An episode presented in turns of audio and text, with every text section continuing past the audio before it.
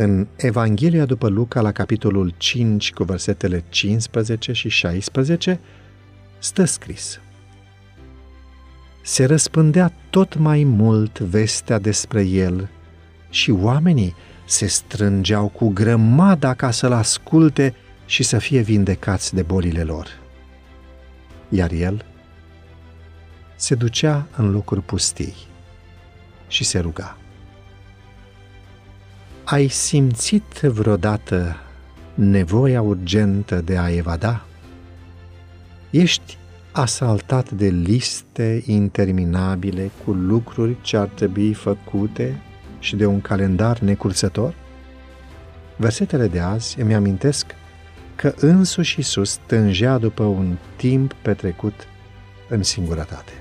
Acest lucru îmi acordă permisiunea de a mă retrage pentru a-mi reîncărca propriile baterii fără a mă simți vinovat.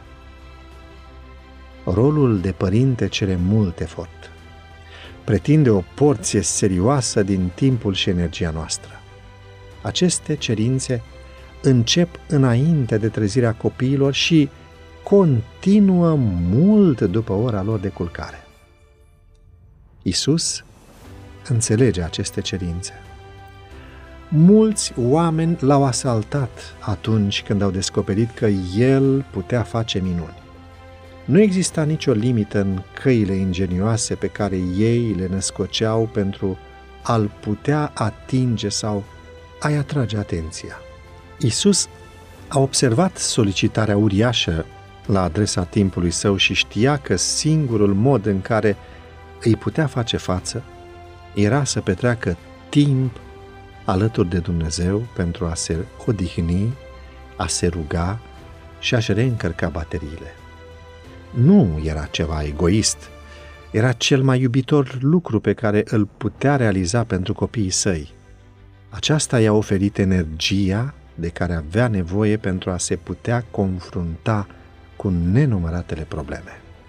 Propria ta nevoie de a petrece timp cu Dumnezeu nu este deloc ceva egoist câteodată este nevoie să le spunem nu copiilor noștri pentru a putea petrece un timp de calitate cu Tatăl nostru Ceresc. Este unul dintre cele mai iubitoare gesturi pe care le putem face ca părinți. Această devoțiune zilnică modelează în același timp viața copiilor noștri. Sunt copiii tăi, martori la timpul pe care îl petreci în rugăciune sau cu Biblia în mână?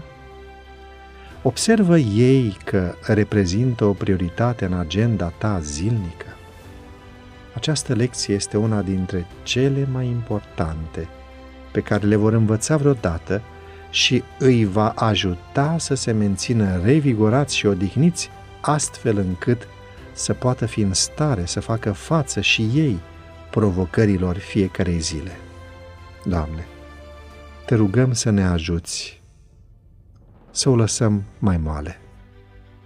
Suntem însetați după izvoarele vieții care curg din belșug din cuvântul Tău.